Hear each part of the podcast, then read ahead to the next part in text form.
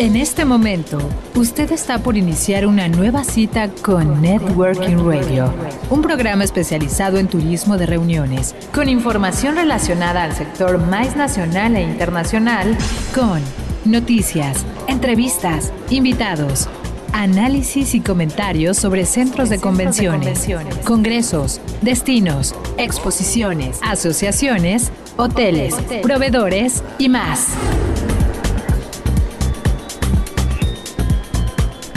Networking Radio, un recinto plural donde converge la industria de reuniones. Bienvenidos.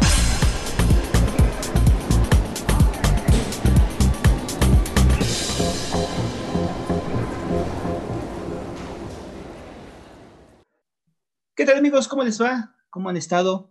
Es un gusto estar nuevamente con ustedes, una transmisión más. Buenos días, buenas tardes, buenas noches, donde quiera que se encuentren y donde quiera que nos sigan. Y en la plataforma que nos escuchen, sean todos bienvenidos a Networking Radio, programa producido por Factor Meetings y dirigido a la industria de reuniones, así como a todos los elementos que inciden en esta o que la componen. Esperemos que todos se encuentren muy bien en casa, tanto ustedes como cada uno de sus seres queridos, tengan salud, se encuentren muy bien. Y pues bueno, es un gusto estar nuevamente con ustedes una semana más. Recuerden que estamos aquí en, el, en un recinto plural donde converge la industria de reuniones y para nosotros es un gusto estar cada semana con ustedes. Asimismo, me gustaría darle la bienvenida a mis compañeras que componen este programa. Eh, quisiera empezar, obviamente, por mi compañera Nadia Rondal. ¿Qué tal, Nadia? ¿Cómo te va? Volvieron a cambiar el semáforo epidemiológico. Ya, ahora ya somos en naranja. Sí, qué bárbaros. Buenos días, buenas tardes, buenas noches también, aludiendo un poco a, la, a, ese gran saludo que se va a volver emblemático de, de Networking Radio. Pues sí, ya cambiamos el semáforo justo la segunda semana de, febrero. Sin embargo, pues la Ciudad de México todavía tiene castigado a los, a los centros de convenciones y a los eventos. Por un lado, pues qué bueno que actividades como los restaurantes o otro tipo de servicios ya se están alineando a esta, esta nueva normalidad, por así decirlo.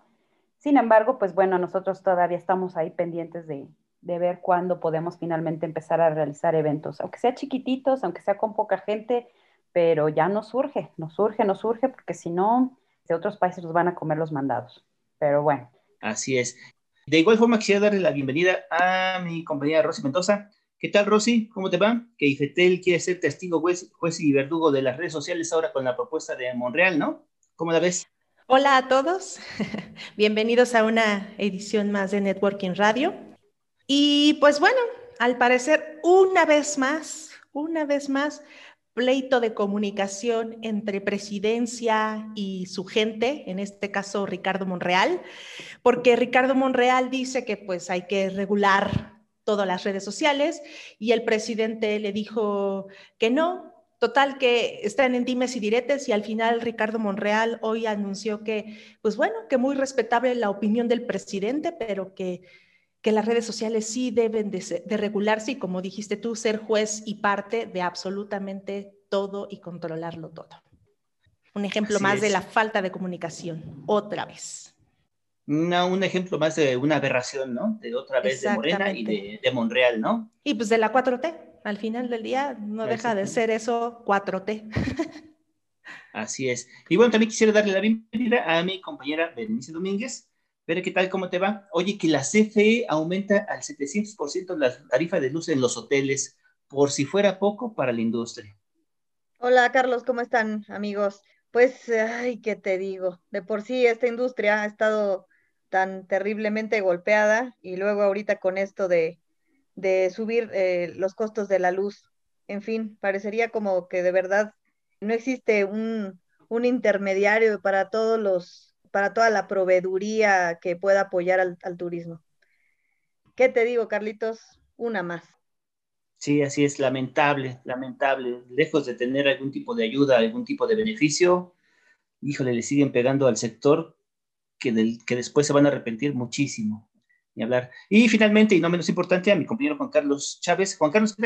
¿Cómo te va? Oye, que las salas de cine han perdido 18 mil millones de pesos, han tenido un 80% de desplome y que Cinemex le está recomendando a sus empleados buscar trabajo. ¿Cómo la ves? Hola, ¿cómo están todos? Un gusto estar aquí otra vez con ustedes, eh, dialogando sobre la industria, sobre otros temas de índole y de coyuntura nacional. Y pues bueno, digo, eh, sí es muy importante el, desplome ¿no? de, las entradas en, los cines, de sus ingresos. Y bueno, en otros países ya algunas eh, empresas también de cines ya, se han, quebrado. Entonces, este, pues sí, digo, entre el sector empresarial, pues eh, están remando contra corriente, ¿no? Al no tener, digamos, el, el apoyo del gobierno. Entonces, pues sí, me es triste, me es triste escuchar este tipo de noticias. Sí, fíjate que en la semana había salido una nota donde decía que Cinemex iba a cerrar todas sus salas, todos sus complejos, y después salió un comunicado de Cinemex diciendo que no, que seguirían, pero eh, empleados de la misma empresa dicen que les comentaron los quienes manejan los consorcios que eh, les recomendaban buscar trabajo. Qué lástima. Y pues bueno, amigos, estas son algunas de las notas que han salido en la semana, que esperemos que también las hayan seguido. Es un gusto estar con ustedes, un servidor Carlos Galván, les damos la bienvenida y les recordamos nuestros puntos de contacto para que se comuniquen con nosotros o dialoguen también con nosotros. En Facebook estamos en Networking Radio, en Twitter estamos en Networking Radio 1, Networking Radio 1 con números fueran tan amables y les recordamos que estamos en las plataformas Spotify, Google Podcast, Anchor, Breaker, Radio Public y Pocket Cast. Así que eh, es un gusto estar con ustedes. Esperemos que nos sigan en esta transmisión. Y bueno, vamos a hacer un breve corte para pasar a las noticias principales con mi compañera Rosy Mendoza.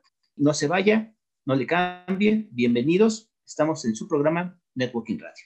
Volvemos.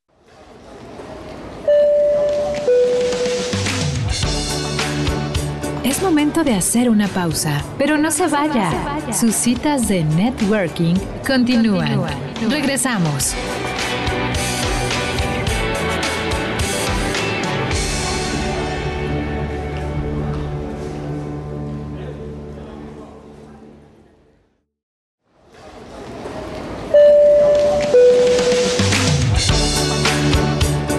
Que esta cita sea más productiva, le recomendamos ponerse en contacto con nosotros. Continuamos. Continuamos.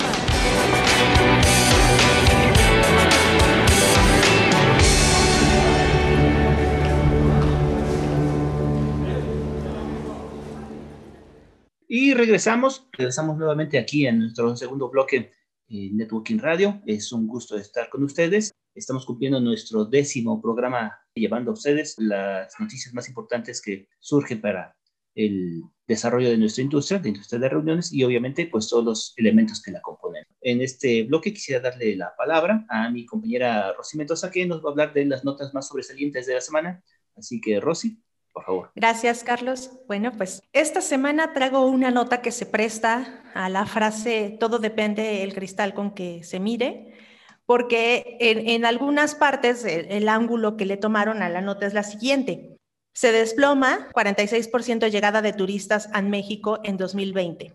Y esto es de acuerdo con un reporte del INEGI que dice la crisis sanitaria desatada por el COVID-19, que cerró las fronteras en muchos países durante 2020, repercutió en el desplome de 46% en la llegada de turistas internacionales a México, alcanzando apenas una cifra de 24.315.759 viajeros extranjeros de los 45.024.453 que vinieron al país en 2019. La información la dio a conocer el Instituto Nacional de Estadística y Geografía INEGI, que refleja, entre otras cosas, las acciones de cada una de las naciones que han impuesto ciertas medidas específicas para evitar la propagación del virus, además de que en centros turísticos en México se ha limitado el aforo para no arriesgar a la población. Sin embargo, el otro lado de la moneda, respecto de este mismo resultado, bueno, también respecto al, factor turismo, sale en otra nota que México es el tercer país más visitado del mundo en año de pandemia, estima la Organización Mundial de Turismo.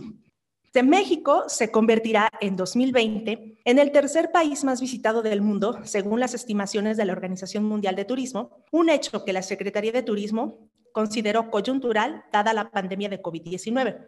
En el marco de la pandemia, en el entorno internacional, Las posiciones se acomodan de manera coyuntural debido a las afectaciones de COVID-19, mismas que en el futuro irán ajustándose de acuerdo a la nueva normalidad, por lo que más probable es que estos nuevos rankings solo sean temporales, consideró el secretario de Turismo Miguel Torruco. Así que los cálculos de la Organización Mundial de Turismo contemplan que México reciba 25.1 millones de turistas este año, mientras que el año pasado acogió 45 millones.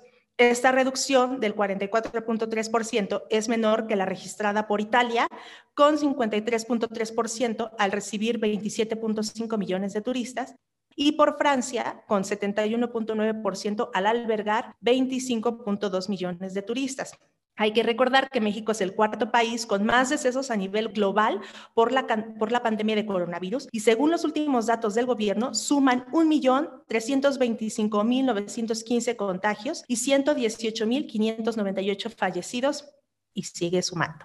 Entonces, por eso les digo, es depende del lado de la moneda, qué tan bueno o qué tan malo sea que aparentemente haya venido, bueno, hayan llegado turistas extranjeros al país. Y otra nota que, que no queríamos también que se quedara mencionar es que pese a pandemia habrá tianguis turístico en Mérida. Aquí Miguel Torruco, titular de la Secretaría de Turismo, dio a conocer que del 26 al 29 de septiembre de este año se realizará el tianguis turístico presencial en Mérida, Yucatán. Esto, pese a que en este momento la gran mayoría de los estados del país se encuentran en semáforo epidemiológico color rojo o naranja por la pandemia de COVID-19. Precisó que desde 2022 se regresará al programa original para que Acapulco Guerrero sea la sede de dicho tianguis de forma itinerante, como ha sido cada dos años, y esto será el próximo 2022, y se pretende que sea presencial en marzo y digital en septiembre. Asimismo, mencionó que el Tianguis Turístico Digital 2021 dejará una derrama económica mayor a los 115 millones de dólares. Esta edición virtual se realizará los días 23 y 24 de marzo y el estado sede, será Sinaloa. Torruco también mencionó que a la fecha ya tienen registrados 512 compradores, 374 empresas participantes y 31 países asistentes, así como 116 expositores. Estas dos notas son las más relevantes de la semana y pues no sé si tengan alguna opinión al respecto. Ay, qué, qué, inocente la OMT, pero bueno, en fin. Chicos, ¿quién quiere empezar con estos temas? Adelante, por favor. Lo de que México es el tercer país con más visitantes durante 2020 en año de pandemia, solo atrás de Italia y Francia, pues se debió a la, principalmente a la política de cielos abiertos durante 2020. Digo, en 2020, en mayo, hubo había más de 150 países en el mundo con fronteras cerradas, entonces de algún modo tenía que repercutir ¿no? en, el turismo de México. Y si a eso se le suma que, digamos, la competencia directa, que son los destinos del Caribe, también tuvieron fronteras cerradas, entonces, pues México sí, en ese sentido, pese a la pandemia, pese a que su turismo cayó, pues también no dejó de recibir turistas, ¿no? Y bueno, digo, extranjeros sobre todo de Estados Unidos y Canadá, encontraron, digamos, un oasis en México, dada el, no cierre de fronteras y también la poca o no la restricción de movilidad, ¿no? En otros destinos sí está eh, a tope la restricción de movilidad de las personas, y aquí en México, pues los extranjeros, pues vieron, ¿no? Su, digamos, hasta pasar la tiempo de, contingencia, ¿no? Aquí en las playas paradisíacas, en los destinos populares de México. Digo, no vimos hasta hace poco a la cantante británica Dua Lipa, ¿no? En Tulum, que estaba hasta en un yate con sus amigos. Y digo, pese a que el gobierno mexicano ha tenido muchos cuestionamientos en este respecto, pues sigue insistiendo en que restringir la entrada de turistas a los destinos turísticos de México, pues no impacta de forma importante en la reducción del número de contagios, ¿no? México que ya tiene más de 173 mil muertos por el COVID, pero pues realmente se debe al, principalmente al no cierre de fronteras y a la poca restricción de movilidad de las personas, ¿no? Que los extranjeros encuentran en este país. Sí, definitivamente. Como lo hemos hablado en programas anteriores, una mala gestión, una mala política, es lo que de puro churro y panzazo ha puesto a México en esta posición, algo que de lo que se está también vanagloriando el sector y el secretario circunstancial. Torruco. Ha sido totalmente un churrazo que le salió sin planearlo y pues bueno. Pues sí, como dice Rosy, ¿no? Todo va a depender con el cristal con el que se mire para muchos va a significar, pues qué bueno que no se cayó el turismo tanto. Sin embargo, pues a costa de qué? A costa de la salud de los propios mexicanos, ¿no? Al final, la 4T me parece que no tiene esta visión equilibrada entre la economía y entre la salud nacional. Entonces, yo creo que eso se debe en buena medida a una falta de liderazgo y lo hemos visto varias veces ya con el presidente. No me encanta politizar estos temas de turismo, sin embargo, pues van de la mano. O sea, y al final el hecho de que el presidente, a pesar de que ya ha tenido COVID, siga en este montado en su macho, porque no lo puedo llamar de otra manera, como lo decimos aquí los mexicanos, montado en su macho quiere decir que es terco, ajá, es obstinado, decide no, no usar otra vez cubreboca y somos la mofa internacional. O sea, de verdad, ese es el presidente que ustedes tienen. Pues, ¿quién votó por él, no? o sea, no es mala onda. Pero bueno, el punto aquí es que positivo en cierta manera sí, sin embargo, repito, a costa de qué.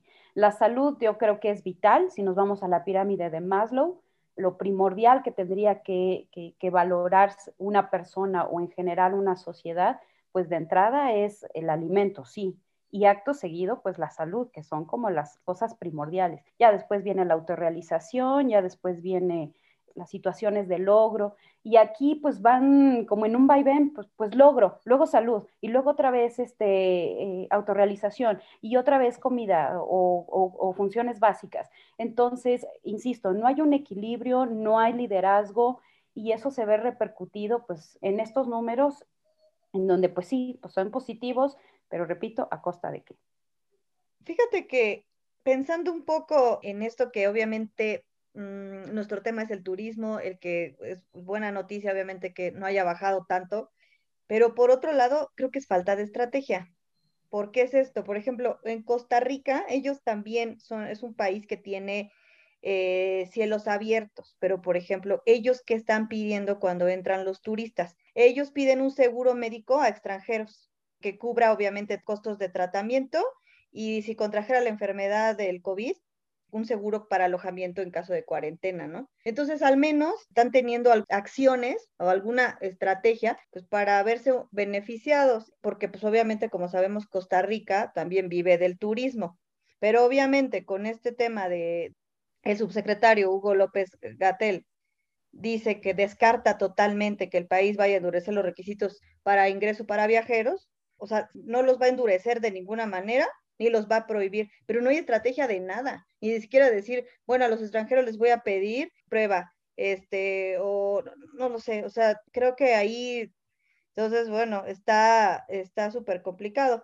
Por otra parte, fíjate, la Organización Panamericana de la Salud, hace unos días, comentó que los contagios y muertes por COVID en México estaban aumentando, fíjate, especialmente en los estados donde se reporta mayor turismo, que son obviamente pues, Guerrero, Quintana Roo, Nayarit y Baja California. Entonces, bueno, por un lado, pues qué bien, qué bueno, que el, turismo no ha caído tanto porque sabemos lo, triste que, que, está pasando en nuestra industria turística. Y por otro lado también, pues hay una cantidad ya de enfermos es, este, estratosférica que no está parando. O sea, y que no hay una estrategia para nada, nada es decir, nosotros no prohibimos como gobierno, no prohibimos nada. Entonces, pues, y como dice Nadia, pues yo creo que ahorita lo que tenemos que ver sobre todo es la salud, es lo más importante. Lo que yo pienso es que creo que México quiere jugar como el papel siempre de, del amigo buena onda que todos tenemos y por eso no pone como tantas restricciones a sus visitantes y no pone, como dice Vero, esas estrategias en práctica para para por lo menos contener un poco eh, la pandemia eh, a los visitantes extranjeros, ¿no? Entonces, y también era como mencionábamos en, en, otros programas, si no han podido arreglar o contener a nivel interno también lo de la pandemia, pues menos les van a decir algo a, a, los extranjeros, a los que siempre también se les ha recibido con los brazos abiertos, que no está mal, pero ahora bajo estas circunstancias, pues la verdad es que brazos abiertos, pero para para pasarles el, el filtro de sanidad, ¿no? Así, pero bueno, es por un lado. Respecto a lo del tianguis turístico, pues llevaban algunos registros. Esperemos que todavía falta un poco de tiempo, digo, ya estamos también a nada igual de marzo, pero también esperemos que sí logren una cifra considerable de participantes, pues para que por lo menos eh, de manera virtual pueda ir fluyendo la, la industria. Digo, efectivamente nunca va a ser igual la presencial versus, eh, versus digital y más en este tipo de, eventos que, que lo fuerte era el cara a cara, las relaciones cara a cara, pero pues ahora por lo menos esperemos que con estos quienes logren participar, quienes se interesen, sean eh, negociadores potenciales para el turismo. Sí, definitivamente. Ahí también tendríamos que ver los compradores, ¿no? Entonces, eh, en esta clase de eventos internacionales habría que ver qué clase de compradores asistirán, si van a venir de qué países, cómo los van a recibir, eh, cuál será eh, el trato que se les va a dar, porque al fin y al cabo vienen de fuera, ¿no? Y como bien apuntaban todos ustedes, pues no se les está pidiendo ningún tipo de comprobación sobre su estado de salud. Y creo que por ahí también puede haber algo, va a haber muchos filtros seguramente, pero pues desafortunadamente como lo está haciendo la 4T, es difícil garantizarles un éxito en bioseguridad. Ahora, en cuanto a presencia y a, la asistencia de los estados, el año pasado, en las versiones virtuales, pues bueno, el Departamento de, Turismo de México, pues de alguna forma medio habló con los estados y les dijo que sería un gusto que invirtieran. Los estados estaban en, pues casi casi en números rojos y unos dijeron, te compro lo mínimo, ¿cuánto es lo mínimo? Son tantos, eso quiero, eso te voy a dar. Y te lo voy a dar por solidaridad y porque me lo están pidiendo o porque el gobernador, por órdenes del señor gobernador, dijeron que participáramos con ustedes. Por ganas, realmente no, no tenían. Y en cuanto a la, a la versión digital, pues bueno, ya saben, se paran el cuello de todo, pero los resultados jamás van a mentir. Y en la cuestión digital, muchos estados nada más medio pagaron el stand, no tuvieron presencia y muchísimo menos citas. Entonces es una vergüenza. Adelante, Nadia. Sí, eh, nada más apuntar unas, unas cifras con respecto al Tianguis eh, digital en su versión 2020 con respecto a la que se espera para 2021. En 2020, de acuerdo a los datos del mismo sector, se registraron 1.964 compradores estamos a poco, poquito más de un mes para que se celebre la segunda edición digital. Y a ese respecto, hasta ahorita solamente se tienen registrados 512 compradores. Comparados con los 1964, no llega ni siquiera a la mitad de los compradores que ellos esperarían para esta versión 2021.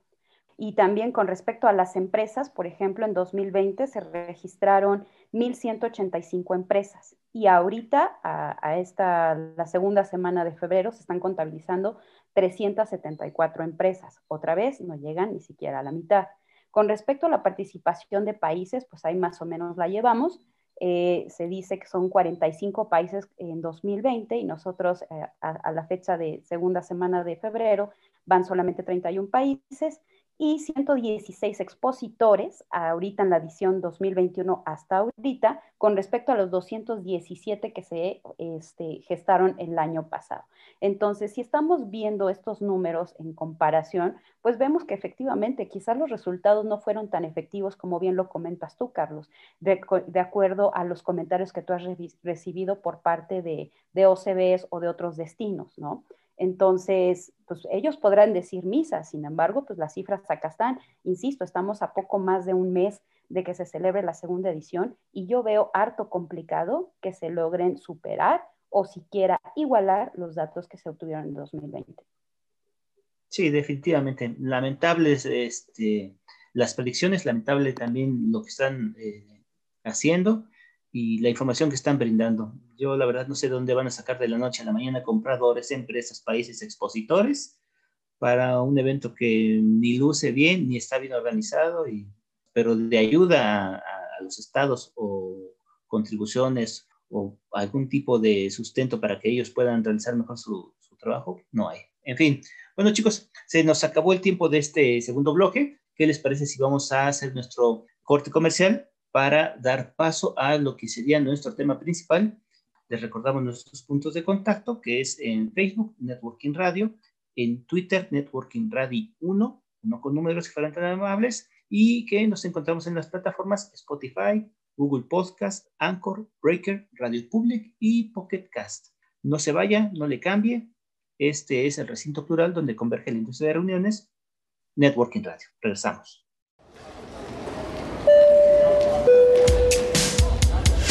Es tiempo del coffee break. En unos minutos continuaremos con nuestro networking.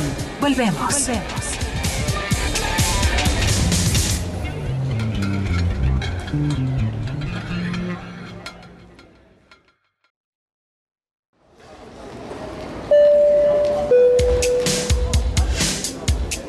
Este networking es únicamente con personalidades calificadas. Regresamos. Regresamos.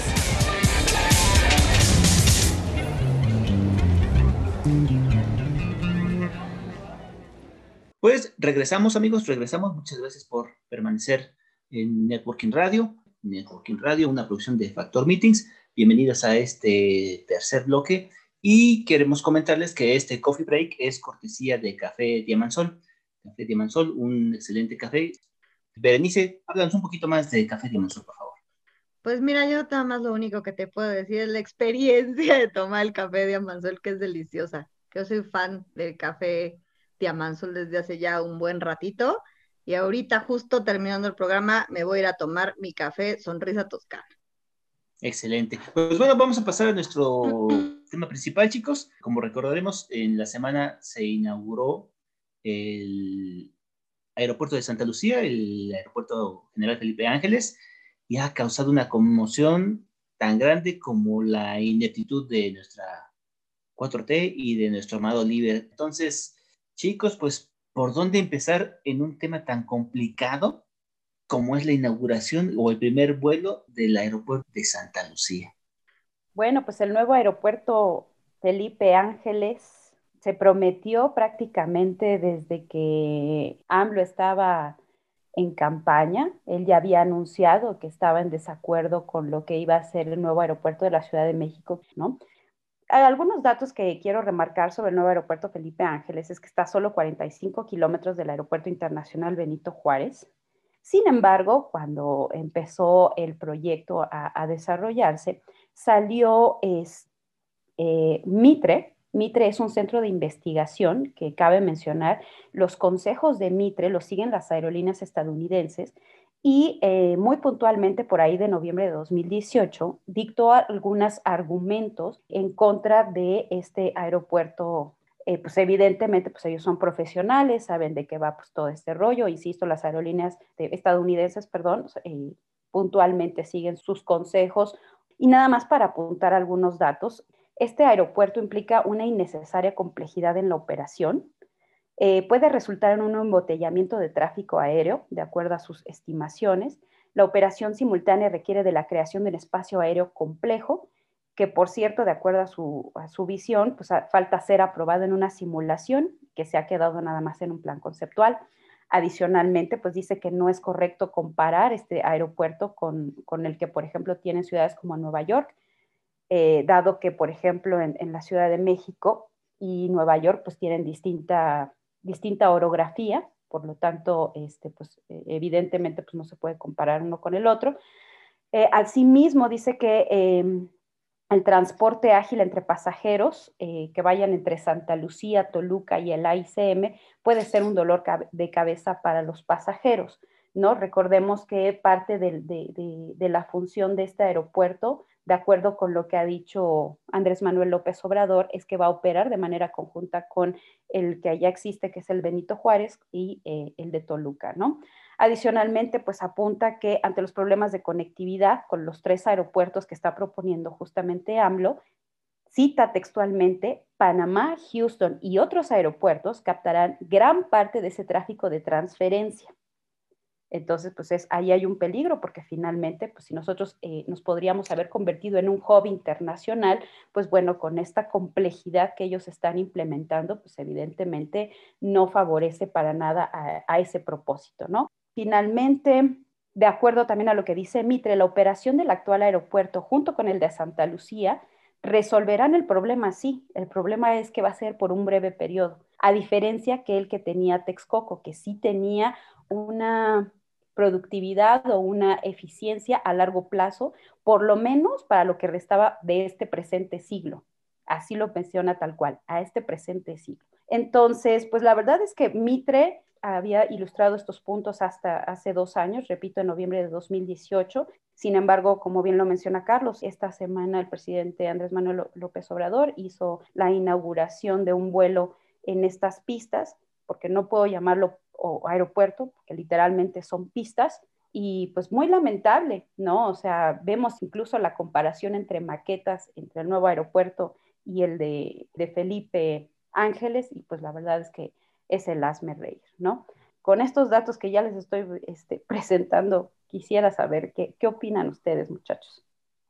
Yo nada más quiero decir un punto que igual se te pasó o, o, no lo recuerdan muchos, pero Mitre dijo que las opciones que estaba presentando el presidente en su momento eran decisiones erróneas, no solo por la orografía, sino por el lugar, el tipo de vientos que confluyen en esa área, el tipo de cimiento que estaban haciendo, porque no es lo mismo que te lo construya una base militar para cargar aviones eh, militares que para otro que son aviones eh, aerolíneas comerciales. Entonces, es una aberración. Y más ahora que llega, llega el aeropuerto, pero no llegan las vacunas. Así es que, permise, adelante, por favor.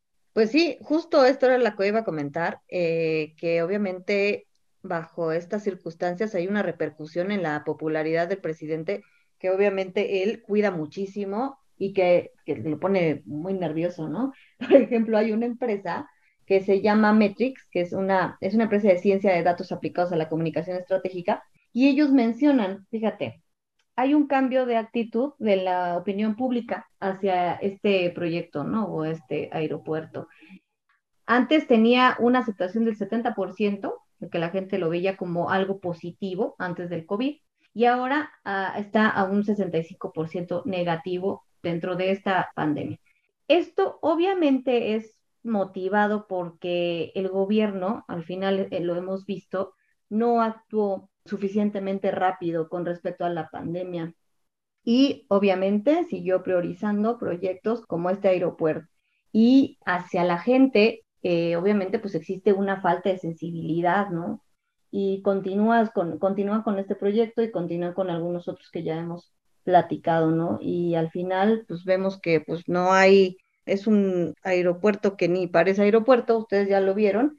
Y pues bueno, pues también ahí el tema es que tampoco hay un respaldo hacia las propias aerolíneas, ¿no? De todos estos problemas que han tenido algunas de ellas. Entonces, todo esto ha hecho que pues, baje, obviamente, la aceptación de ese aeropuerto y, yo no dudo que también, pues sí, ya algunas personas que todavía estaban a, favor, pues bueno, ya, ya no lo estén tanto. Y obviamente, pues el tema de las vacunas, que está tremendo, ¿no? Hay que priorizar la salud. Sí, completamente. Es un tema que da para mucho porque quién sabe cuál fue el, punto para convencer a, los otros vuelos comerciales que aterrizaron en el mismo, eh, en las mismas pistas, como bien señala Nadia, porque pues sí, como dice ella, eso no es un aeropuerto, son unas viles pistas que nos van a salir muy caras y que tal vez salgan tan caras o más que las mismas vacunas. Juan Carlos Chávez. Yo también hay que analizar el momento en que sucede. Digo, independientemente de que coincida con el con el aniversario 106 de la Fuerza Mexicana. Esta inauguración de la pista es un tema totalmente electoral, es una bandera electoral. En estas semanas tenemos la noticia de la inauguración de la pista y la noticia de la iniciativa de reforma a la ley de la industria eléctrica. ¿Por qué vinculo este tema? Pues porque ambas cuestiones formaron parte de la campaña electoral de 2018 la contrarreforma energética y la cancelación del NACIM, ¿no? En su momento. Y ahora que estamos en el año electoral, a escasos meses de los comicios, pues es natural que veamos un sinnúmero de actos políticos para conseguir un mayor número de votantes, ¿no? Yo no recuerdo en otros países que se realicen eventos para celebrar la consecución del, del 50%, del 43% del avance de una obra, ¿no? De un, de un aeropuerto, para inaugurar una pista de aterrizaje nada más, digo, aunque la obra no está completamente terminada. Se hacen actos para inaugurar, no sé, la construcción finalizada o, o, para la colocación de la primera piedra, ¿no? Pero, o sea, hasta con sus casquitos de construcción y demás para Fernalia, ¿no? Pero no hacemos eventos para festejar que ya llegaste a la mitad de la meta, o menos de la mitad de la meta, ¿no? Lo que están diciendo las autoridades. A menos que se tenga un fin específico, en este caso las elecciones. Es un tema, es una bandera totalmente electoral. la 4T siempre llama a las bases. Estamos en escasos meses, ¿no? De, los comienzos electorales. Entonces yo pienso que es totalmente político y electoral. es el momento. Y así como esta inauguración de la pista, vamos a ver otras noticias, digamos, un tanto positivas para la 4T, pero finalmente es para llamar a las bases, para reunir a todos esos, votantes de 2018 para lograr la mayoría eh, en esas elecciones, ¿no? en los estados y en las cámaras, en los están disputando curules.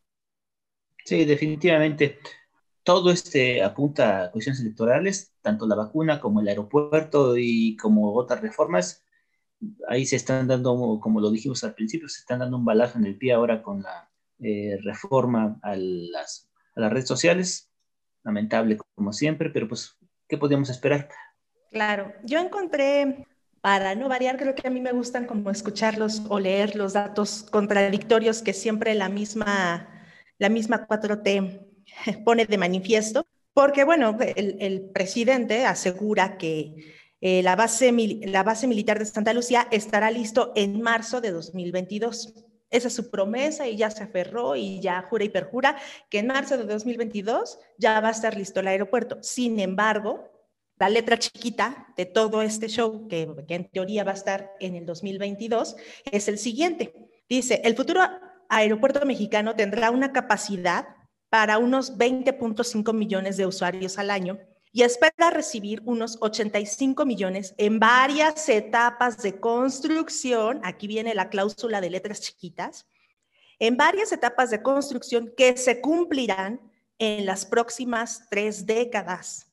2030, 2040 y 2050. Así que ese 2022, no sé qué sea, no me... No manches. Es verdad, y lo trae una fuente confiable y es, por eso les digo, nadie leyó las letras chiquitas y para mí es preocupante y lamentable porque lo que se van a gloria es que dice que en la pasada administración iba a concluir en el 2024, pero en teoría iba a concluir en el 2024 ya con todo, con todo el kit, o sea, ya no, ya no iba a haber como más, o sea, ya iba a estar listo en 2024. Y aquí es 2022 más 2030, 2040 y 2050. Oye, qué dato tan interesante ese que nos brindaste, eh, Rosy, de las, justo de las letras chiquitas, porque finalmente pues esto es eh, así se gestiona siempre la 4T, ¿no? De hecho, por acá también tengo otro dato eh, para, seguir ahí sumando este, este, a esta lista, que de acuerdo a, una publicación de circulación nacional se dice que el gobierno está gastando 128% más del presupuesto que se tenía justamente para este aeropuerto.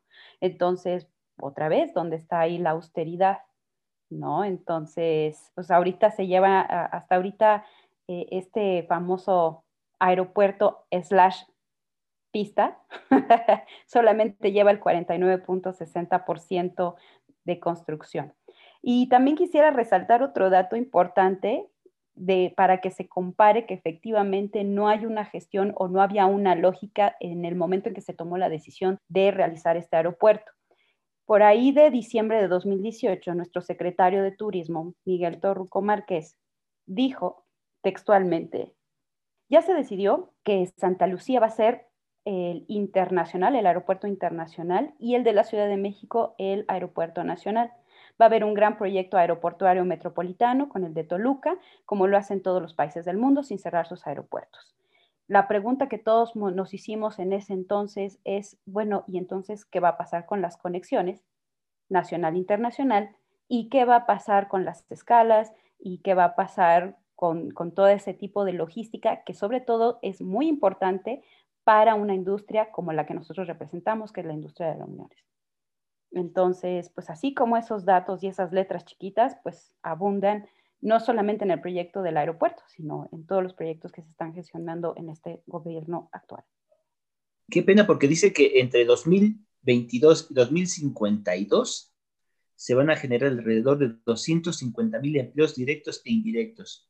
Quiero ver cuántos van a poder pedir el trabajo ahí cerca de, del aeropuerto y a cuántos más va a ayudar, porque pues quiénes van a poder estar ahí, cómo se van a poder mover, Ahorita que nadie mencionó, perdón, ahorita que nadie mencionó la parte de la logística, pues también hay que tener en cuenta cómo vamos a llegar a ese aeropuerto. Llegar a Tecamac es un cuello de botella. Es impresionante. O sea, no, no por mucho que haya este transporte público, por mucho que vayas en auto particular, así te levantes a las 3 de la mañana, en verdad, en verdad es un cuello de botella. Quiero ver cómo lo van a resolver para que uno llegue rápido y no pierda lo que ustedes están mencionando, las conexiones, simplemente un vuelo, ¿eh? O sea, ya sin ir más lejos, un vuelo. Y pues bueno, y si hablamos ya entonces tal cual de las conexiones o de las escalas, ¿cómo van a resolver ese problema? Porque de verdad llegar a Tecamac no es nada sencillo. Para, o sea, ahorita que en teoría no, este, no está el, el tráfico tan habitual por, lo de la, por la pandemia, antes de la pandemia era un caos y ahorita con pandemia, a pesar de que se redujo, sigue siendo un caos. O sea, no es tan sencillo. Entonces, ¿cómo van a resolver ese problema? No, y olvídate cuando lleven a un grupo. Habría que preguntar a algún organizador de eventos qué opina. Imagino que no está de acuerdo tampoco, pero imagínense nada más reunir a un grupo hasta allá con horarios ya muy establecidos de, de viaje. No, es, un, es una cosa que de verdad en la imaginación de, de quien lo pensó. Fíjate, y también hay que poner en punto una cosa, perdón, Nadia, este, otro punto muy importante para nuestra industria es, son las eh, exposiciones de maquinaria. ¿Cómo le van a hacer los expositores cuando esto mejore? Entre comillas, ya tenga, ya haya eh, centros de convenciones, ya se pueden hacer exposiferias. ¿Cómo le van a hacer los expositores internacionales para traer sus mercancías? ¿Cómo las van a pasar? O sea, las van a traer a Santa Lucía y de Santa Lucía las van a transportar Recordemos que una, una expo muy importante como es ExpoPac trae maquinaria de hasta de 2 a 3 toneladas. Entonces, ¿cómo las van a manejar?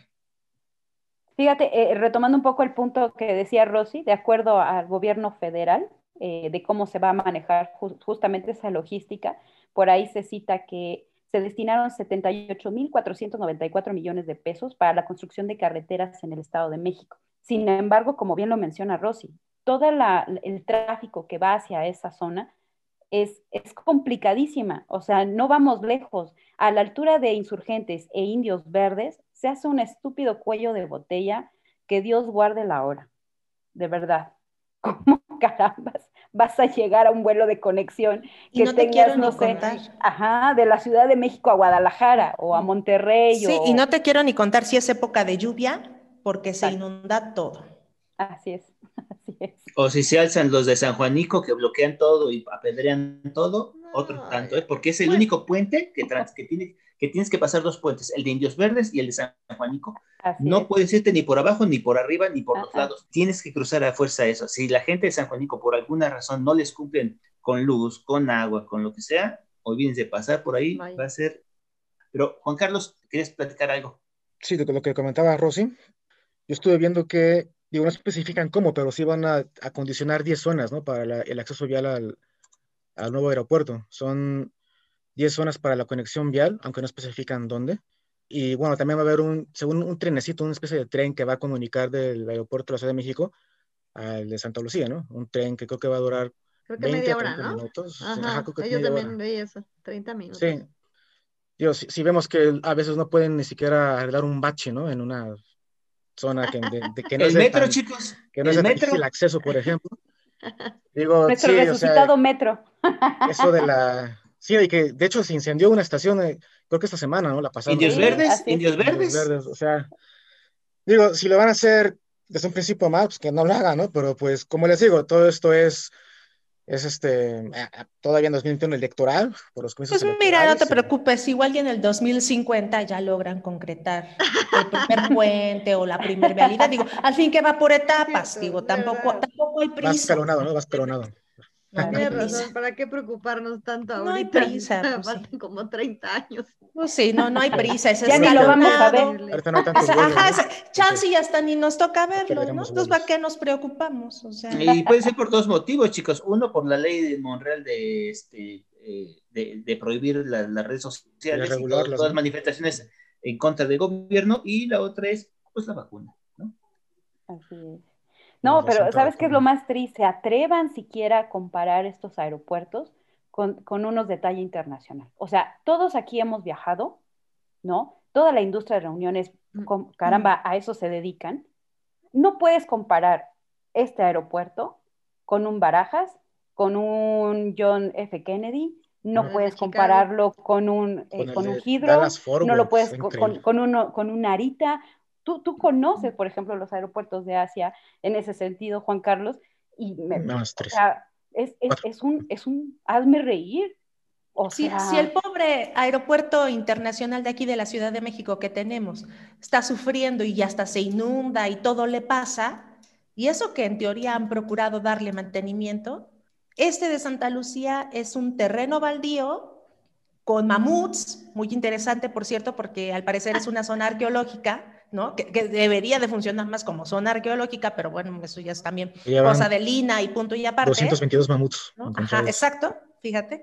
Y entonces igual y podemos poner ahí un invernadero bien bonito y un parque ecológico. Creo que van a poner un museo. sacar la parte bonita del, del aeropuerto. Incluso árboles.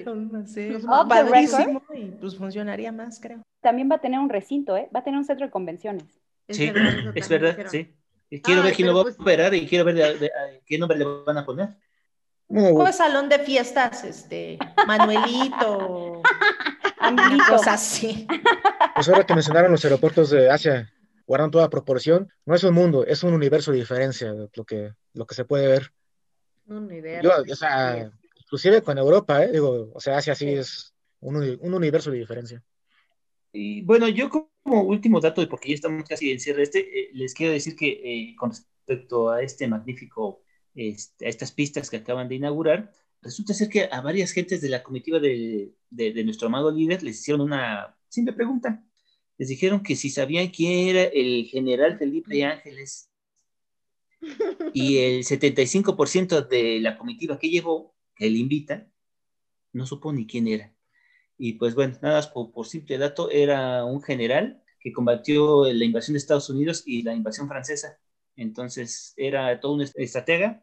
Él hizo varias propuestas para mejorar el, ejército en ese entonces y a partir de ahí, pues tuvo, lo ascendieron a, general. Entonces, híjole, si nuestros amados líderes y su comité no saben ni a dónde están llegando ni por qué le pusieron ese nombre, no les quiero decir lo peor, pero bueno, chicos, estamos por cerrar ya el, el programa, estamos en los últimos minutos. Si gustan, pasamos a la última ronda de preguntas y quisiera eh, comenzar contigo, Juan Carlos.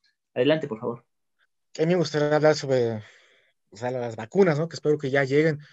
Eh, no, sé si fue ayer o hoy donde el presidente Obrador comentó ¿no? que a través de los contratos que se hicieron con las diferentes firmas, ya México ya compró las 140 millones de vacunas, de dosis ¿no? que se necesitan, pero pues, ¿dónde están? No? Y más con el sistema de distribución que se, que se está dando, digo, con la página web para los otros mayores. Yo solo espero que con la llegada de vacunas, pues todo prolifere mejor, ¿no? Desde todo, o sea, desde el yanis turístico, los nuevos eventos híbridos o presenciales, o sea, las nuevas obras, pues estamos esperanzados a eso, ¿no? Muy bien. Adelante, Bernice, si puedes ser amable, por favor. Bueno, mi último comentario es felicitar, la verdad, la labor que está haciendo hoy en día Francisco Cachafeiro, quien es el presidente de MPI México, con esta campaña de promoción que está haciendo para decir y hablar con voz más fuerte de la reactivación de la industria de reuniones, ¿no? Y él dice que si no nos van a ayudar, pues al final nos dejen, de, déjenos trabajar. La verdad es una labor que yo hace ya unas semanas decía, bueno, ¿qué, qué está pasando? Eh, ¿Por qué no vemos que, que se está levantando la industria, poniéndose de acuerdo? Yo lo veía sinceramente un poco lento y me da muchísimo gusto que esto esté sucediendo. Está eh, yendo a algunos espacios eh, de medios masivos importantes y bueno, pronto también seguramente en Factor Meetings vamos a tener algunas, alguna entrevista con él, pero de verdad alguien tenía que tomar esa batuta y me parece excelente que ya lo estén haciendo ya de esta forma. Eso es todo. Y brevemente comentar también el aniversario de un centro de convenciones muy importante para México, para todo México, uno de los mejores, que es Centro City Manamex, que está cumpliendo 19 años y que por si fuera poco fue, de los, fue el primer centro de convenciones que se puso la camiseta y dijo, yo pongo mis, mis instalaciones para que se combata al COVID teniendo una clínica aquí. Mis respetos por esa decisión, qué, qué, qué, generosidad de ellos y sobre todo qué gran aniversario están cumpliendo. Felicidades a ellos, a Tony Gámez y a toda la gente que está participando en ellos. Eh, Nadia Roldán, si fueras tan amable, tus comentarios, por favor. Eh, pues mira, yo espero que para cuando ya se abra estas pistas, eh, me pueda llevar unos gises para jugar al avioncito. Nada más. Sí, sí, sí. Unas tejas para jugar, ¿no? Sí. Y el gis. Excelente. Rosy Mendoza, si fueras tan amable. Yo espero alcanzar la vacuna para en el 2050 poder disfrutar de este gran aeropuerto, ¿no? y también de, de todo el centro de convenciones que va a tener para bodas, 15 años. A lo mejor primeras comuniones. cuando se esté haciendo las vacunas, se estará terminando el aeropuerto. Probablemente, pero por eso digo, espero llegar, pues para estar ahí en primera fila, ¿no? Ver cómo cortan el listón, llegan este, vuelos internacionales, pues va a ser muy interesante. Sí, así es. Bueno, chicos, nos estamos despidiendo. Mi último comentario es eh, que he tratado de decirles a todos durante el desarrollo de este programa y desde que nació este programa es, señores, señoras, no sean como el presidente. Usa tapabocas. Hasta luego. Esto fue Networking Radio. No estamos en el aire, pero sí estamos en sus redes. Buenos días, buenas tardes, buenas noches. Hasta luego. Networking Radio ha finalizado. Esperamos que su cita haya sido productiva. No olvide escucharnos el próximo miércoles. Muchas gracias. Muchas gracias.